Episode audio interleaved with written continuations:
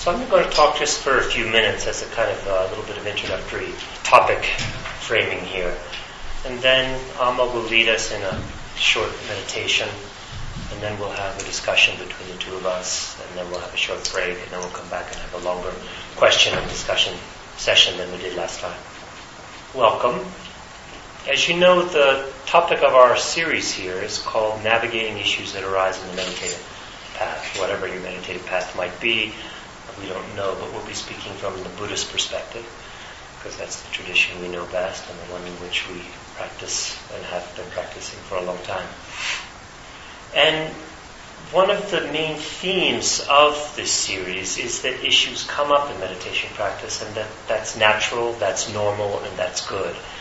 It's not that they're an obstacle. It's like imagining, you know how when you first try to teach someone how to do, if you ever have, maybe when you first learned of mindfulness meditation practice where you sit quietly and using the breath as a kind of anchor, learn to observe your thoughts and feelings.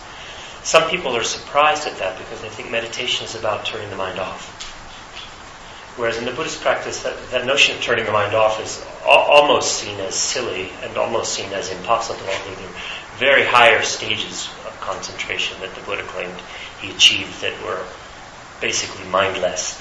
For the most part, Buddhists are working with mindfulness, which means whatever comes up in the practice is actually something that you work with. That's why they call it mindfulness. So rather than trying to get rid of the obstacles that might appear in the mind as if the mind is an open sky and your thoughts and feelings are clouds or mountains in the landscape, and you want to push away the clouds and flatten out the mountains and just have sky. Well, we may have states like that, and they may be beneficial. But what's also deeply needed is for us to become aware of feelings, thoughts, the patterns behind them, and gradually delving into a sense of their source, their origin, and working with them in our experience. And unless we know what they are, and we have the courage and skill to face up to some of the mental and deeper, subtle patterns of mind, shallow and deep, that we have, we're not likely to achieve the kinds of fruits that the Buddhist tradition says are possible for meditation. So, likewise, in the meditative practice, not only when you're sitting, but also in one's life as a meditator, stuff comes up, just like it does for any of us. But in particular, for someone who meditates a lot, you start to open domains within the mind and within the body that allows stuff that hadn't come up before to come up. Some people in long retreats have really serious emotional and physical things that come up. Sometimes just from meditating, you might feel for a while, or you're more peaceful, or you're more calm, or you're more kind. But then sometimes you might get into a state meditating regularly where for a few weeks you're really agitated, or you're really sad, or different kinds of feeling tones and experiences arise that are not happy, easy, peaceful. And some people think that's somehow contrary to the meditative path, and so I must not be a good meditator. Our, the theme of our presentations here is that it's really quite the contrary with good meditation, effective meditation actually opens you up to all the SHIT that's deep down inside. We will make in our conversation this evening some distinctions between kinds of things that come up that might be manageable and kinds of things that come up that can be really, really difficult. I myself have not had first-hand experience yet. It's either you know, pretty good karma this life, or my meditation's not that deep, or I'm kind of a repressive type of person, or, or it's just around the corner. Who knows? The experiences with, with deep traumas that have really stirred me and shaken me that I think are related to my meditation practice. I've had stuff that just comes out of everyday life that it's very easy to explain. And anyway, one of the things we're going to be talking about today that is trauma in particular. Trauma as things that arise. And trauma can come from obviously a variety of sources. It can come from great loss, loss in relationship, loss in loved ones who've died, loss in wealth, right? Can come from various kinds of abuse, emotional and physical. Can come from just great change and shock in life. Can come from childhood stuff that's finally surfacing, stuff that we put at a distance might, from a Buddhist explanation, arise from past life stuff. Who knows? There are various kinds of causes that one could identify. Amma, in particular, will talk about her vast experience in studying and working with traumas. My experience is much more limited, and she'll talk about different kinds. And one of the things we'll talk about, and I want to lay out a couple of points here, is that some traumatic things that come up are probably best not dealt with directly in meditation in the way that Buddhists sometimes say you should work with things in meditation. Like I'm sitting in meditation, I'm feeling, you know, angry about my brother or something. You know, just because, oh, he said something about his political views again, how annoying. And I'm noticing it in meditation, the feeling tone that comes with it. Normally, in meditation, they'd say, well, so what's going on? What, what is this? What's the nature of my anger? This thought of brother, where does it come from? Why am I so identified with it and my position? That kind of thing is very mild. That's not dramatic. Some stuff that, and therefore you're urged to, to work with those negative and difficult feelings and to work through them such that they no longer hold you as tightly. And the pattern that holds you in that kind of thinking and feeling weakens in your life. But there are other kinds of deep traumas, emotional and physical, and the two are never entirely separate emotional and physical. Deep physical trauma creates emotional pain, and deep emotional trauma has physical manifestations. Some of them are more than one ought to be attending to directly in meditation. In fact, uh, as Amma has reported to me, and I've read elsewhere, and I think it makes good sense, sometimes one maybe even needs to stop meditating for a while. I, I, did have one experience myself when I was dealing actually after my divorce with a lot of difficult feelings about four or five years ago. And I remember they were coming up, maybe that's an example of trauma, in meditation, and I, I wasn't able to use my meditative skills effectively. And I kind of knew within myself that what I needed to do was something else, not meditation. And I taught myself how to do a little bit of grief work, how to come in touch with pain from childhood, from other places. And it allowed me to process the pain of loss I was feeling some of the anger I was feeling at divorce. And that work did not take place in meditation for me. It took place not in seated, seated meditation of the various kinds that I do. So one of the things that we'll be talking about is that there are certain kinds of trauma that perhaps we ought not directly approach in meditation, and maybe ought not directly approach cognitively at all. We may need indirect, subtle, and gentler ways of getting to them that entail modalities that are not part of the traditional Buddhist lineages, various kinds of therapeutic modalities of mind and body that have emerged in the modern West that are really quite helpful at working with traumatic experiences from a variety of angles. That's a general framework. A couple of other additional points I want to add. One is that this class that we're teaching, and particularly this evening, the concept of trauma, which is one of the more severe issues that arises in one's practice or alongside one's practice, this issue that we're talking about, about working with things as you meditate, either during or alongside, assumes it's directed at people that we assume have meditative experience. And that we assume have the experience in particular, let's say, of being able to distance yourself from some of your thoughts and feelings and not identify with them so tightly. Now, if you all are not, don't consider yourself in that category, then that's okay. I'm not saying you have to leave or you won't get anything from this class. But what we're suggesting is that each of us has, in order for what we're saying to really be effective in one's life, one needs to develop the ability to say, as I just did, to be able to see strong feelings, strong thoughts, emotions, impulses as they arise within one's experience, and to be able to see them somewhat objectively, as if you're looking from kind of the side, and to not identify with them and to cling to them too tightly. It doesn't mean they don't affect you but they're not entirely consuming you. And that's something that meditative practice brings. It's one of the first great gifts that many people get from meditative practice. Uh, you can get it from other places as well. So the things that we're talking about assume that each of us has within us that, that kind of resource, the ability on occasion to step back, to breathe, and to say, oh, look what's going on here. Okay? So just to remind you that that doesn't mean that we expect that you have it, but the kind of ideas that we're talking about are aimed at a certain context of human work in which that skill is assumed. Without that skill, the kinds of other skills that we're talking about won't be that effective. They won't have a good place to hold unless you have a kind of mindfulness practice that allows you to stand back a little bit. Second, one of the things that we'll talk about a bit today, in addition to specific traumas and how to ways to work with some of them and some modalities for working with them, is that it's important, in addition to having that space, to be able to step away from some of your thoughts and feelings and strong experiences, to have a place within you that some might call big mind, that some might call a kind of resource of peace, that some might call a, a sense of love toward yourself, loving kindness, a sense of goodness in yourself, that we feel as well that that's a really important resource to have when dealing with difficult things. Because sometimes difficult things in life can kind of overtake us, can kind of overwhelm us. In addition to being able to have a little bit of a distance in terms of relating to them, it can be helpful at times as well to sort of withdraw from our absorption in a situation and to be able to sit in the feeling of our own goodness, what some traditions might call our own Buddha nature. In some traditions, a devotional practice will give you a deep sense of love or of being loved. Some sense that of your own goodness, or if not goodness, just your own open, free state of mind, as the Zen tradition calls it, big mind, beyond all this stuff. But having that also as a resource within you in your experience, as a tool to work with, is a really important foundation. Two last points, and they'll be brief.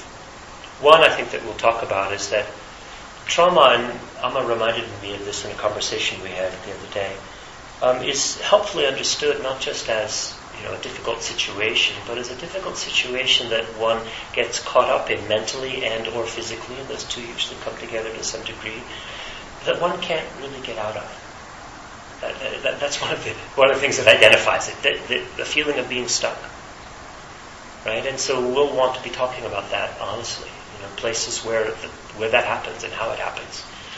Right? And we, we can get stuck, and sometimes it's really important when we get stuck, if it's too painful, to pull ourselves away from that stuckness, to have a little breathing room to work with it, rather than to dive right in in a kind of macho, perhaps masculine Buddhist approach to let's solve problems. Just mindfulness, mindfulness. Look at it, attack it. It'll eventually dissolve with the, you know, the missile-like power of. Mm, it might not dissolve. It might shoot missiles back at you. You know, so we sometimes have to step back and find a place of, of goodness within ourselves. Maybe this is the last point. And that is, it's really important to think of our practice as not something, as I said, not just something that pulls away from negativity, but that actually engages it one on one in order to open up and to grow and to learn and to transform. But also to see our practice as not something that's merely isolated, that we do all on our own on our cushion. Oh, this is, that was my last point, yes. Um, so there are two kinds of disengagement that can be common perception in practitioners, both in Asian traditions and in the West. One that you're disengaging from your pain, trying to find peace out there somewhere and not actually working with it. Another that you're disengaged because even if you're working with your stuff, you might feel I'm working with it on my own. This is a solo practice. This is about me, my mind, my stuff, my cushion. I think that's a hard, in the sense of tough and tight, um, and unfortunate attitude that many people have, a kind of macho individualism. Maybe it's particularly an American Western thing. I'm not sure, but I know many traditional Asianists have it too. But in the traditional monastic setting where the Buddhist meditations we're talking about grew over centuries, the monastic community does have people who study and meditate alone. But it's also a community of people that help each other. And when it works well, and it doesn't always because they're human beings and they get dysfunctional, when it works well, and Amma can talk about some particularities from her experience, um, people support each other in a variety of remarkable ways. Friendship, listening, talking, teaching, touching. Yeah, there's all kinds of ways in which a community of people brings great support to us. I think the, the, the last thing to say is that our meditation practice shouldn't be seen as our, our spiritual practice. In the Buddhist tradition, meditation is one part of three dimensions of the path, usually, right? The foundation of ethics or morality, and then contemplative practice, and then developing insight, you know, as a kind of a tripod, right? But community is central to all of that, and as the Buddhists sometimes call it, there's a notion of spiritual friendship, or your kalyanamitta, someone who's a really good friend who you trust to help you with things in your spiritual work uh, you could have more than one. you know, a good, wise friend. And it's really important to recognize that as also something that can help us deal with, with difficulties in life. And so then the last overarching theme here that I wanted to mention is that what we're bringing to you here then is our sense of a strong, of importance of feeling strongly that the meditative path is integrating body and mind. It's not just mind separate. It's integrating, in, integrating your problems and difficulties with the other aspects of your life. It's integrating friendship into the spiritual path, and it's bringing community, friendship, difficulties, body and mind. It's an integrative practice, and it's all encompassing. And there are many, many skillful ways to approach this practice, and some simplistic methods that we talked about last class that might be seen as a kind of magic wand, where if I just sit, all my problems will go away, are perhaps more harmful than helpful. So we're trying to urge here a broader, integrative, interactive perspective on meditative practice today with a focus on working with traumas. So those are my introductory comments today. Would you kindly lead us in a meditation? Yes, I'd like to ask everybody to stand up. Uh, let your feet come in contact with the floor, your toes spread out. And just begin to take a few moments to let the body come into alignment. And so we want the knees to be slightly bent. And the sacrum, we want the sacrum, the, the sitting bones, to be tucked slightly under and forward of the top of the pelvis. So if we had a nice big bushy tail like a fox, we tuck between our legs. And that does the sacrum the right thing. Then the tummy is soft and open. The spine elongates. The shoulders just roll slightly back and down. The hands are resting, slightly curled at the sides. The neck elongates. And you can notice that as the neck elongates, the chin moves in just a fraction, and the top of the head reaches the highest point. And so we can just begin to let our body earth and ground. We can feel connection with the earth beneath us and we can just uh, make an intention to let the muscles relax. So we want the big muscles in our legs to relax. So our legs become like hollow logs. Structurally, they're standing us up, but there's very little extra effort. So the logs become empty. Legs become empty. And the muscles in the back relax, and the torso, they relax. And the muscles around the shoulders relax. And the muscles in the jaw and the face relax. And the muscles behind the eyes relax. And just begin to get a sense of what the body feels like when we have a moment of balance, alignment, and relaxation. Our body is a refuge. It's a foundation of mindfulness. It's a temple. It's the place where our practice unfolds. We can experience our breath. We can experience our feelings. We can experience our thoughts and our emotions as physical correlates in our body.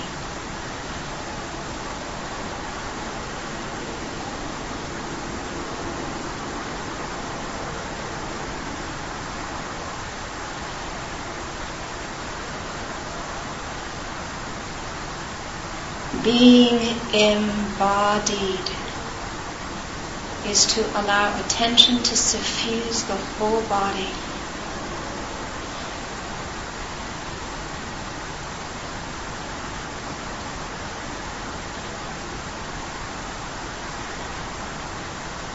Learning how to relax, learning how to ground ourselves, and learning how to energize, to bring breath and life force into the body.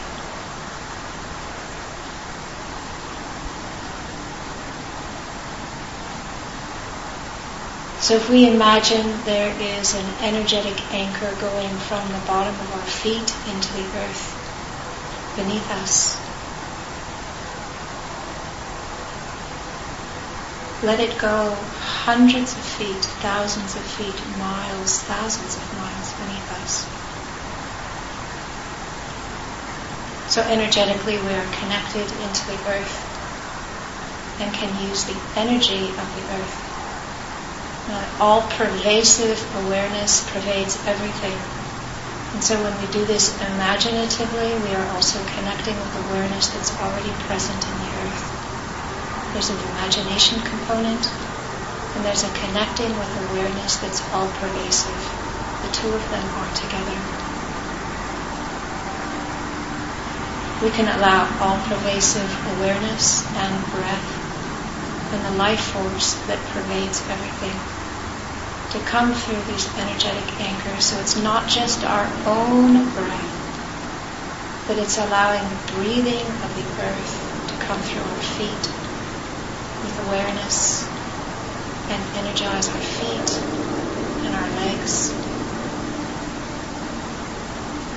And feel the sensations, the tensions, the pulsing, the tinglings, the aliveness that happens when we allow this all-pervasive awareness, breath, and chi, life force energy, to move through our body into our legs and hold the pelvic floor,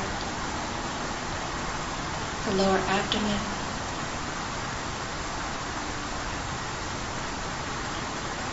the middle abdomen.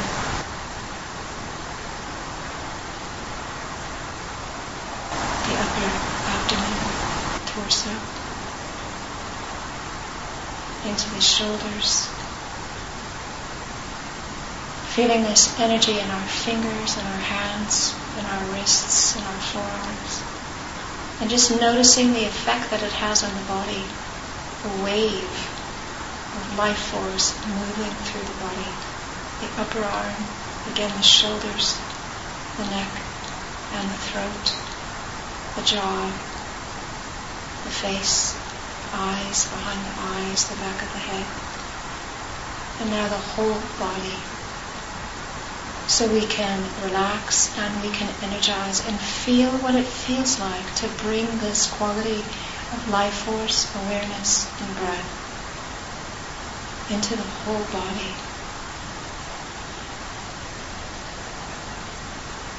And notice that it brings, that is requiring just the intention to do this not a particular special place or circumstance, just the intention to connect and direct one's own attention in this way.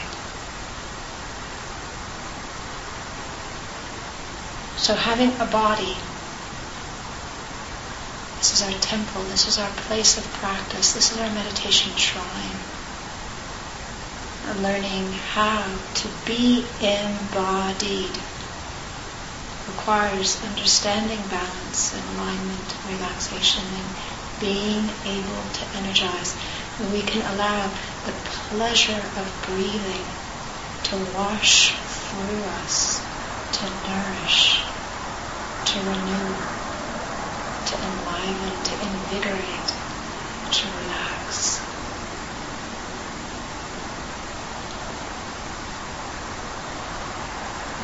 So with the same degree of interest and care and attention, the next meditation exercise is to change posture and to come back into a sitting posture.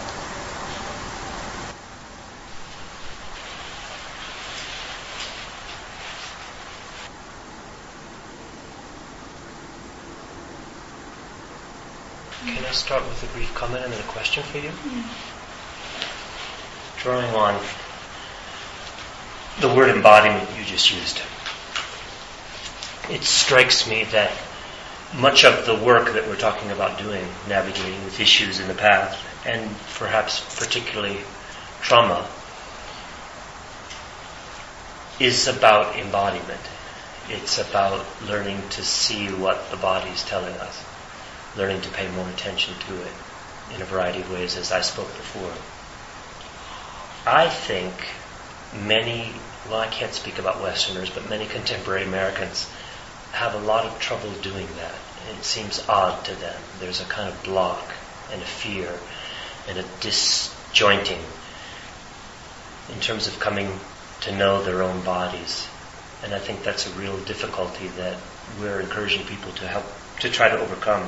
What do you see as some of the cultural sources there? I think it might be helpful just to talk a little bit about where some of us are mentally and why for some many of us it seems so difficult to become conscious and aware of what's going on in our bodies. I think from a cultural perspective, we have come out of a time where um, science and the enterprises of the mind were is the religion of the day. And things that were able to be conceptualized were given a lot of privilege, and things that were considered of the body were considered much less. And so we have come out of that, and I think we're in a, in a time of change where we're understanding that the sense of health and wholeness and well-being for a person requires that they have intelligence in different areas, not just in an intellectual and a conceptual one, but in a body, in a somatic one, and in a relational one, and in a global one.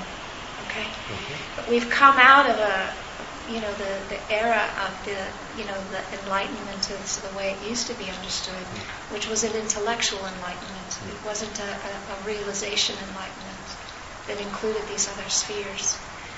And so one of the cultural biases is that we have is, is there's very little um, cultural support for it's shifting, but there's you know we've come out of a time where the the privilege was things that we could conceptualize and articulate and and understand at an intellectual level. So we had no real uh, frameworks for recognizing that there was a somatic component to all of the things that we were thinking, and there was a value in understanding that. Mm. And part of that is a shift from a kind of a male-oriented approach to something that's uh, more from maybe maybe the words might be better used solar to lunar, you know, and where the body is is considered a much more reliable indicator of some of the things that are going on. Mm. But there's another thing that happens, which is, is that um, when people have a lot of trauma, it's incredibly difficult to bring your attention into your body because it's not a comfortable place to be. Yeah. But I want to backtrack a bit because when I was hearing the way you were describing trauma, it's my understanding is different in a couple areas. Trauma is not just any experience which is really difficult. Trauma is a particular kind of experience which is related to feeling or perceiving that there's something that's life threatening that you're in the middle of that you can't get out of. So it's not like just being really sad or having a, a, a difficult experience with somebody or uh, feeling a lot of loss. But when that, when those experiences take one into the into a place where one is perceiving that it's life threatening, and also perceiving that you can't get out of it, that's the mechanism by which trauma can actually get set into the system. And it's also really helpful to understand that it has a deep physiological component to it. It's not just a mental um, way of understanding something. And things that one wouldn't necessarily imagine could be completely traumatic. So, for example, um, you know, if you're in the hospital and uh, you're uh, you're you're anxious because you're having some kind of a medical procedure, and they strap you down while you're being anesthetized. You know, this is a classic situation which actually can be incredibly traumatic because your system is perceiving it as if it's life threatening, even though intellectually you might have another framework that the doctors are there for your own good. And that's particularly true for kids who don't have a framework that understands, you know, what's happening. So it can happen in a in a dental chair, or it can happen in in a hospital or in an operating room. And so it's not necessarily terrible, violent things that we think of, you know. But what happens is, is that the system then begins to get a a feeling that there's something that's life threatening and one can't get out of, and then there's a kind of a locking of either a freeze, a, f- a fight, or a flight response mechanism that the body is stuck in and it can't release. So the normal kind of mechanisms that happen for us when we have trauma, or an animal, like when a when a, a, a tiger chases a, a gazelle or something like that, if it doesn't actually get killed, you will notice that the, that the gazelle will shake and, and quiver and then run away. Okay? Or sometimes remain still. So the stillness is to deal with the initial uh, approach, but then after the tiger is gone, then there's a shaking in the body, and then the, and the gazelle will run away. And the shaking is a really important release mechanism that the body has to release something that was traumatic. Okay, so one of the reasons why it's really important to understand this is, is that you know if we find ourselves going through stuff where our body is shaking, sometimes in meditation we think that we're not supposed to shake, or we feel ashamed of that. So we try and clamp that down, or we try and make sure that we're not moving, or we try and lock into the painful feelings that we're having. And those kinds of things are not helpful when we're having a natural uh, emergence of a traumatic response and it's releasing from our system. Yeah. I mean, another term for that is discharge. That's right. Right. That's right. Which can happen in light and in heavy ways. There's a lot in what you just said that we're going to open up as we go on here. I really appreciate your elucidating that trauma is not just a difficult situation or not just an emotional state, but that it tends to derive, or perhaps in your view, it derives entirely from a perception of feeling life threatened. And I think that feeling of being threatened can happen in a variety of ways. It might be helpful to clarify. It's not only the soldiers' post traumatic stress because they had the trauma of feeling like someone was going to shoot them, someone was going to kill them at every corner, having nightmares of things exploding around them, watching other people die. That kind of trauma is clearly coming from one place, would be a real sense of fear of loss of bodily life at any moment. But I think there are other kinds of trauma that have a slightly different sense of life threatening, right? Losing someone really, really close to you with whom you identify your sense of self and life. You might feel as if I can't go on living anymore without them. It's a different kind of threatening feeling, but it also is, I think, fits into the category of feeling life threatening, doesn't it? That's right. Not just feeling like your body's going to be crushed, So, but that your heart, your mind, your being, And I think part of this also comes back to, for many of us, what happened in our early childhood conditioning was is that there were times where our parents weren't able to give us the primary caretaking that we needed. Yeah. And so for an infant or a child that's very dependent, you know, if one has needs and they're not being met, the, the person, the child can be experiencing that as life-threatening. Absolutely. Even if the reality is, is, is that, you know, mom or dad went away for a half an hour or for an hour and they had no intention of abandoning you. But the child can actually experience that as a totally life-threatening, you know, a sense of, uh, of the risk of annihilation.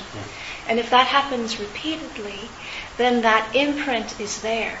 And so then as one gets older, and then in relationship, if a person is not able to meet needs when they are arising, it can trigger, Trigger. this earlier childhood experience that felt like an annihilation experience. And there can be a full-blown trauma reaction, even if you're now an adult and what's happening is, is, you know, the person wasn't able to make you a cup of coffee in the morning, you know.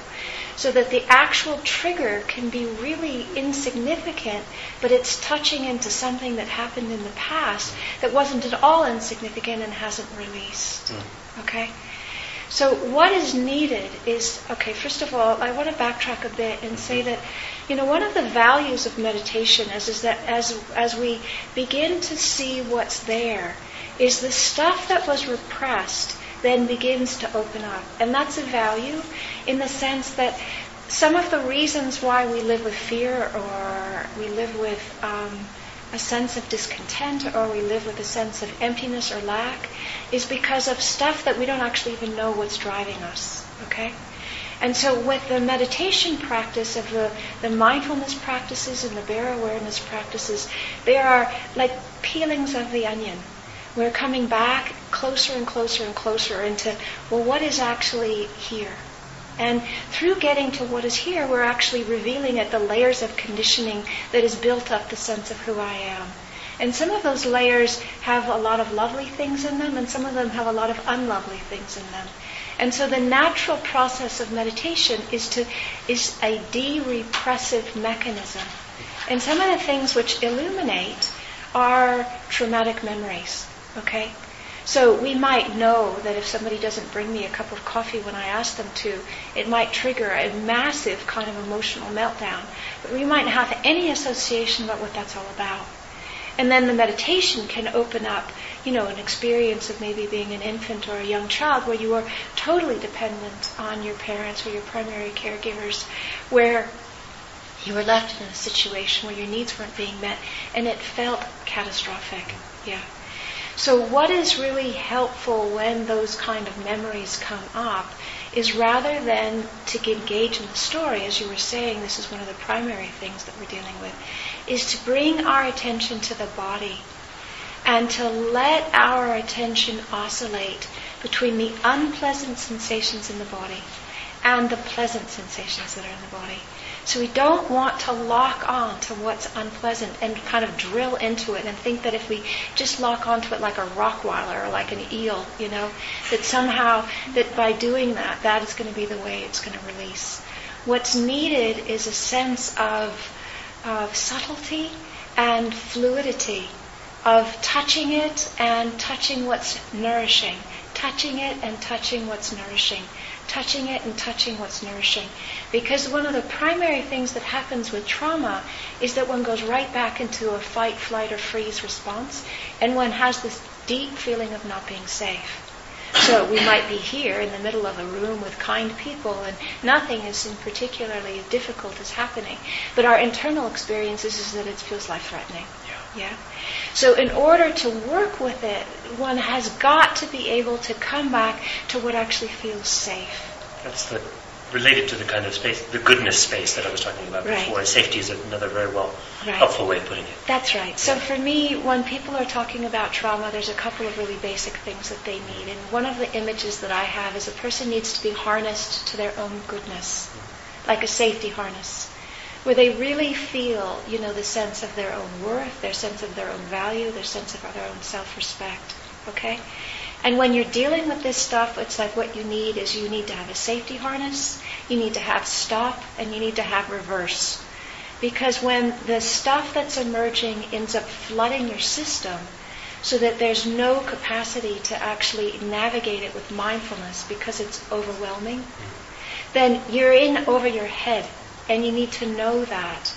And to know that means that you rely on the safety harness.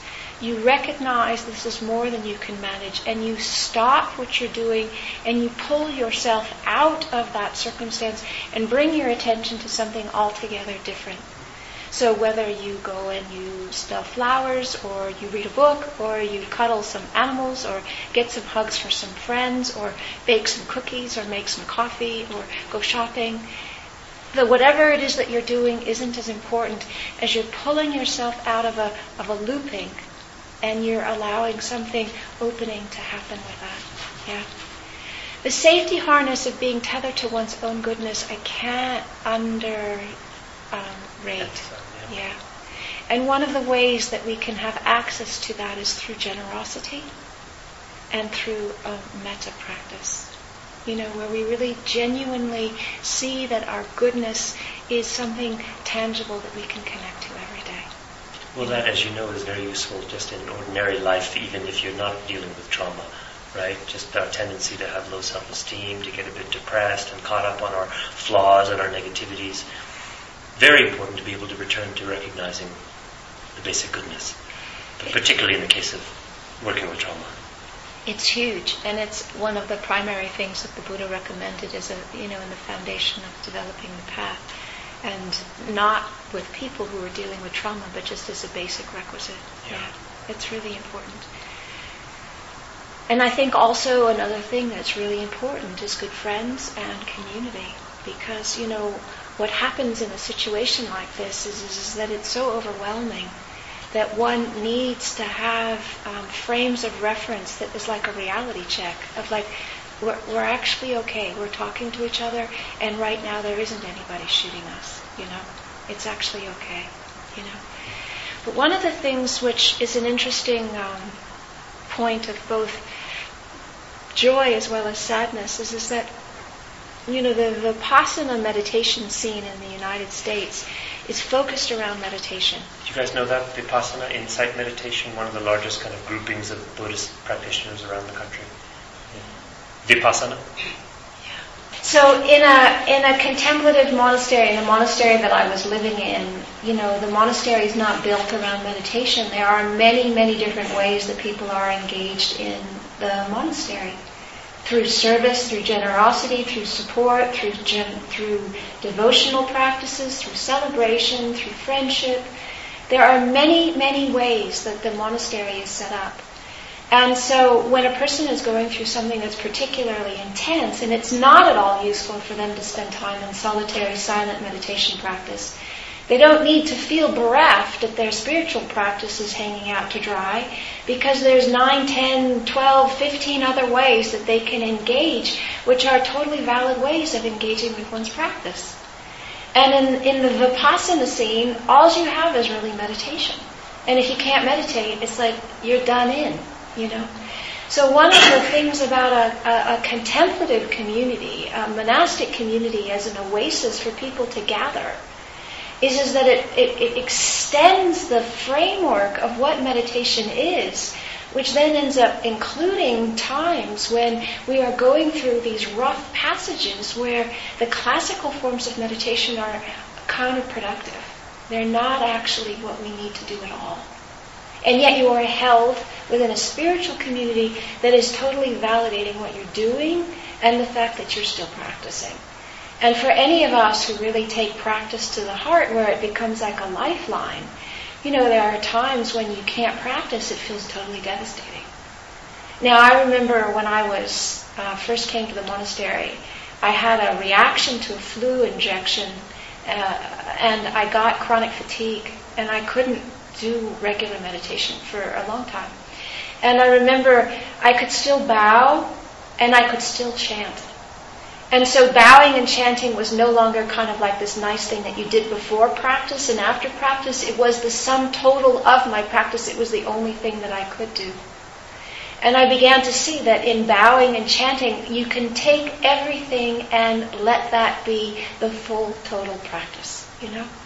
So we have a very narrow uh, range of what we consider meditation practice to be.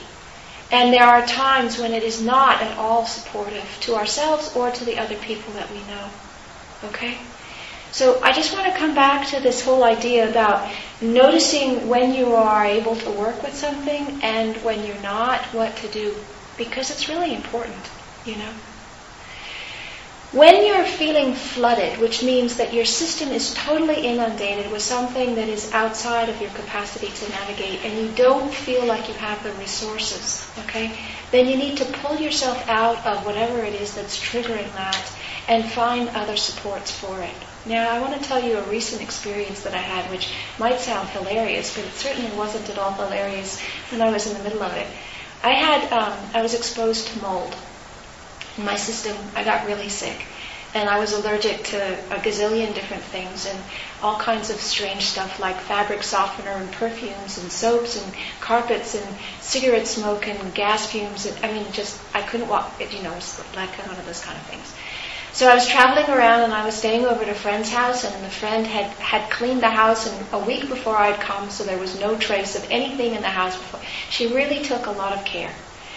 But she didn't know, because how would you know, that she needed to rewash the sheets with something that didn't have fabric softener in them. Okay? So I got in the bed and I went into a full blown trauma response. I froze. And my system was experiencing the fabric softener in the sheets as somebody would have experienced walking through a field with open fire. I was in an absolute state of terror and panic. Okay? So I had to talk myself down intellectually by saying, this is fabric softener. You are not in a field with open machine gun fire. Okay? I had to I get up because I was completely frozen, get the sheets off of the bed. So I pulled them off of the bed and I put them in a plastic bag and I stuck them in a place that wasn't going to be. And I went back to sleep and I was like absolutely freaked out. So I know points on my body to hold which calm my my my uh, nervous system. So I spent the whole night holding these points, calming myself, telling myself, "You are safe now. You are safe now. You are safe now." And in the morning time, I got up and I was still trembly and agitated and shaky. And I had to get somewhere, so I was on a bike. And I rode my bike. And to get on the bike and to ride away from the big monster that was going to get me, I can't tell you how restorative it was to use my own leg muscles as part of getting away from the thing that was so difficult for me. Okay? So when we use our own body responses to run, it's like we're coming back to that primal part of our brain where we think we've just been attacked by a tiger. Now, intellectually, I hadn't been attacked by a tiger. I knew that. But my body didn't, the primitive part of my brain was reacting as if it had. So if I was responding to my primitive part of the brain doing it what it wanted to do, to run away from the big bad monster, then everything felt better. So I rode for half an hour at full speed, and by the time I got, I don't know, downtown, it was like, oh my goodness, you know, this agitation had completely discharged from my nervous system. All right?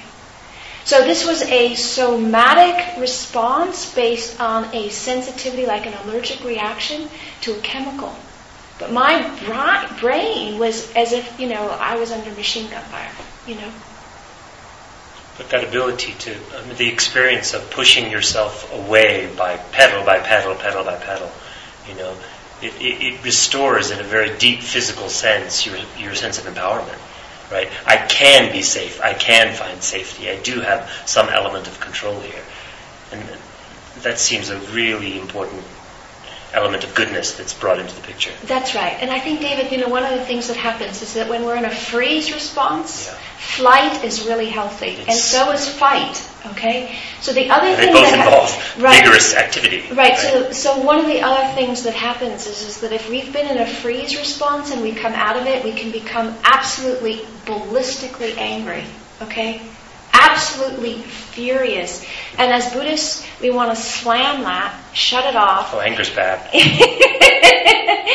and say, you know, I'm a bad person for feeling this. But one has to understand the context. As long as you are clear that it's not okay to hurt somebody with it, when one is engaged in a trauma release, one has got to allow the mind to do what it wants with it. So imagining strangling somebody, imagining spitting at them or kicking them or imagining, you know, whatever one needs to imagine because the mind is trying to move into a healthy discharge through what it knows, which is very primitive mechanisms. But these things, there has got to be the framework of understanding that while one thinks that way, one does not act that way. Yeah. And so there has got to be, in addition to being tethered to one's own goodness, a real clear sense of what's appropriate behavior. Because if you don't have that, then you can't navigate this kind of internal mind state. But though, as you're saying, though, then an affirmation that the what appears as a negative and destructive emotion that's arising, in and of itself, is just an energy. There's nothing inappropriate to that. It needs to be released. Exactly. And probably physically. That's right. But just not at a target, so you don't harm anyone. That's right. It reminds me one of my the high points of my fathering experience was when I bought my son ten little clay flower pots the reason I bought him was because his younger sister had come into the world and she was no longer crawling, she was standing, and she was getting in his way. Both by stealing his parents' love and stealing his food and stealing his toys and just like ruining his life. And one day he, he was struggling with her in the stairs and he wanted, I said, What are you doing? He said, I want to push her down the stairs. And I said, Why do you want to push her down the stairs? And he said, I want to kill her. He was four. And he meant that because for him that means get her out of the picture. Right. Well, I decided that he needed to do something with that energy, and he was like trying to break things of hers and this and that. I said, no, no, no. I went out to a flower shop and I found on sale little clay pots, and we went in the back of my house, and I showed him how you can throw them on the concrete and they'll break. And his eyes got big. And I said, Would you like one? And he looked over his shoulder, What will mommy say? You know, and I said, Mommy's not here, it's okay. And she, she thinks this is a good thing anyway. He picked it up and, you know, tentatively kind of dropped one. It didn't break. And I said, No, throw it, you know. I said, Would you like another one? and he went through 10 clay pots and broke them, you know. It was a really important message to him and a really important lesson for me as well, right? That, that energy is something that we need to work with, right? That's right. Right? Because he was, I don't think he was experiencing trauma, but he was deeply upset about Right. someone who had taken over his world, Right. right? Yeah, so there are contexts where we actually need to engage with the negative mind states that in Buddhism really has a bad rap. Yeah. Okay? Yeah. And to know that that's actually part of our health. And to understand when the context is appropriate and Mhm. then when it is indulging it or actually increasing the mind state. Mhm. And so, you know, understanding these contexts is brilliant, fathering. You know, It, it, it was my high point. Yeah, just fabulous. Yeah, yeah. So can I respond to you in a Please, couple of ways? yeah, I, I yeah. want to ask a couple of questions, really. It sounds from something you were saying earlier as if you might have read, if you haven't, you maybe wrote, Alice Miller's book, The Drama of the Gifted Child. Do you know it? I've heard of it, but I've never read the whole thing. Okay, because you were expressing one of her arguments quite eloquently, um, because you've learned it or you've got it from other sources. I use it in my freshman seminar every year at Colorado College, and it's a delightful book that talks exactly about what you said, how certain situations relationally in life will often trigger certain traumas which are unconsciously remembered by the body, but not in conscious memory. And so we, when the person doesn't bring coffee to us, we're, we freak out because what's happening is we're remembering the feeling of abandonment, right, of childhood, or something along those lines. And early in her book, she talks about the importance of, in a kind of contemplative way, going into one's body and mind through therapy to recover that original experience so it can then become real and you can see, oh, I did experience this fear. She says, kind of like you did, that the, for a young child to have some kind of unconditional love from a caregiver is an absolute need. She says it's a biological necessity. And that if the child doesn't get it, they will feel, they feel threatened. They feel mm-hmm. as if they're going to die without unconditional care. Mm-hmm. And so what they do as a defense mechanism against that feeling of being threatened is they shut down their feelings. Mm-hmm. Essentially, the body tells them, I don't need it. Because the initial feeling is, if I don't get it, I'm going to die. But you can't tolerate that for long as a kid. You don't have other tools to work with it. So the body shuts it down and goes into repression mode, and that turns you into a gradually a number and number human being as you get old, and you're not sensitive to things, and you lose the original source of that fear. In an early edition of her book, she says that can only be recovered through therapy. After reading that book many years ago and talking with other therapists about it, both intellectually and in terms of some experiences of my own, several of them said to me that they thought she was wrong, that there are other ways to access it, that you don't have to have the actual memory of the experience, you simply need to relive the feeling tone. In a later edition of the book, she writes an afterword, which says, actually, I made a mistake in my other book. This can be regained through a variety of methods, including art therapy, including anything where you get in touch with the whole range of feeling. So you were not aware of that argument of her book, but you know the basic perspective. Okay. So that was actually just a point of questioning. Did you know her book? Now you do, and you all do too. Alice Miller's The Drama of the Gifted Child, a really wonderful book. Then second, I wanted to ask, and maybe this is a turning point, if we could turn and if you could point to us um, some of the other methods that you mentioned to me earlier that you're familiar with, not today, for working with certain kinds of trauma when they arise. You mentioned, um, you know, fleeing, for example. That's one. But what are some of the other ways in which you feel that some traumas can be worked with, aside from the sort of direct macho, you know, meditative approach? I'm just going to dissolve this with the power of my samadhi. You, you kind of gave me a list of them earlier, and I thought it might be helpful to go over a few of those. Do you think this is a good time? Or? Yeah, no, this is fine. I think, you know, first of all, to understand that when, when things are within hand, within range, then the way of working with it is to go back and forth between the, tracking the sensations, to stay with the sensations and watch how they shift, and ex- see whether you feel the sensations as something inward, as something pushing outward, as the color, as the shape, and very, very careful in uh, attention to the sensations that you're experiencing and how they are changing. Okay? So within our own meditation experience, this is one way of working with it. Then there are different modalities as well as working with it. And so um, within the meditation framework, we can use generosity, we can use uh, devotion, we can use um, service, we can use um, uh, working with this energy in a way where we are not dissociating from it, but it's not actually the focus of what our attention is. Okay? Then, in terms of other modalities, in terms of other ways of working with it, there's many contemporary models that I, I think are really effective. There's uh, EMDR, there's somatic experiencing, there's tapping, there's a, a TRE, what does that stand for? Trauma release or tension release something. Yeah. Okay.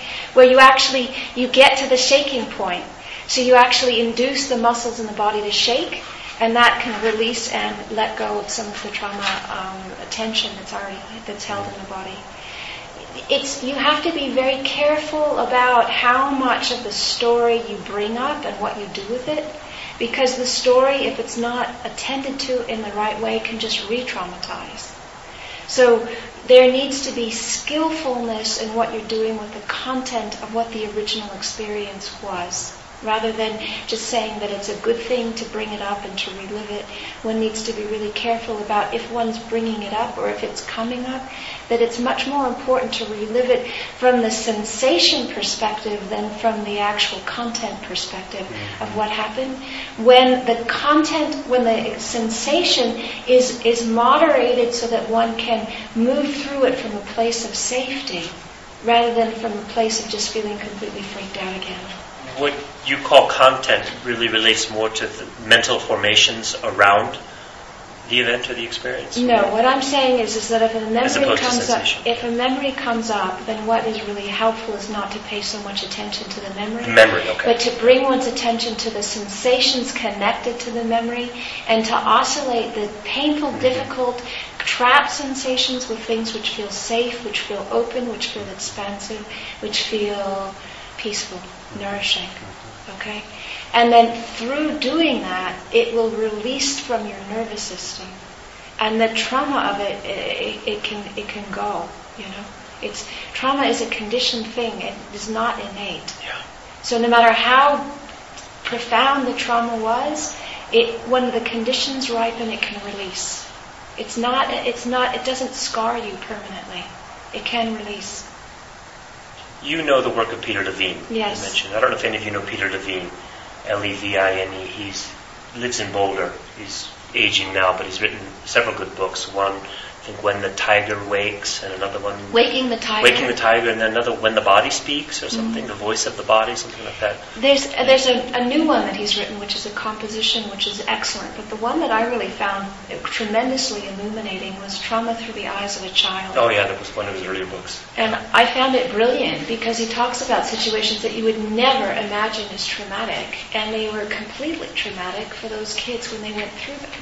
And he also gives really good first aid about, you know, if this is what you see, this is how you deal with it. And, uh, uh, you know, and talks about, you know, situations of people where they didn't get the support that they needed and what happened to them. Yeah, yeah. And, you know, some of it was really tragic. He gives a brilliant example in one of his books, I can't remember which, of when he himself was in an auto accident and he was hit by a car and flown. He got flown, flew through the air and landed. And when the EMT people came to fix him. You know, they wanted, I forget what it was, they wanted to strap him to a chair or something like that. And he said, leave me alone. I'm very experienced as a therapist dealing with these things. My body needs to shake. Just let me shake. He says often people aren't allowed to do that. Either they don't feel it's appropriate or the people that are attending them get scared. And he's learned, especially through observing animals, right. that they need to discharge But you know, one of the Yeah. things about that particular story of Peter Levine in that book, which I found really um, tender, Mm. was here is somebody who has written a, a, a protocol for trauma release and is a quite renowned, renowned in his field and has been doing it for like 40 years. And he's in the middle of a trauma experience himself. And the thing that made the difference for him was this kind woman Yeah. who came and showed up and she was totally attuned to where he was and what he needed and was acting as his ally, which made him be able to self-regulate and know the things that he needed himself. That's right. So here's a person who teaches this stuff and has done for 40 years, and it was the presence of another kind person that was able to interact with him and do what was supportive for him that made the huge difference between him being able to self-regulate and remember the vast knowledge that he had, whereas this other person who showed up, which was a you know, he wanted to fix and sort and strap and do all the rest of that was completely doing the opposite of what was helpful, you know. And so, um, I think that story illustrates a lot. yeah, yeah, Right. yeah, You know, and I think it, it, it, it goes back to our theme about certain misconceptions many people have about Buddhism and Buddhist practice. You know, you, you're not supposed to get angry, you're supposed to be chill, you're supposed to be kind, you're supposed to be still, whatever, and you're not supposed to shake, you don't release stuff. But what we're presenting here is a, a very different model, That's right? right. That it's so- important to release stuff, it's important to cry, right, you know? right. Yeah. And so, what is helpful, obviously, is to have some sense of one's own capacity or to be in contact with another person who has enough sense of this territory so that you are releasing in a way where it is safe. Because with some kinds of things, it just needs to be held skillfully because the possibility of the memories causing uh, a, a flood of emotions that one isn't able to navigate is not something that one wants to recreate. Yeah. So, uh, skillful people are either meditation teachers who understand how to work with trauma, or skilled people in the field of working with trauma directly are the kind of people that you want to find your source when something like this is coming up. And it's really important to know about these people. And, you know, as a meditation teacher, usually when I was in an area for a while, I would have a list of people that I could ask as resources if somebody was coming through something that was needed extra support. And so that the team was readily, I knew what the team members would be like when it was needed. I didn't wait until the crisis was developed. Should we do a break? I think we need a break. Yeah. And, uh, Thank you for listening. To learn how you can support the teachers and Dharma Seed, please visit dharma dharmaseed.org slash donate.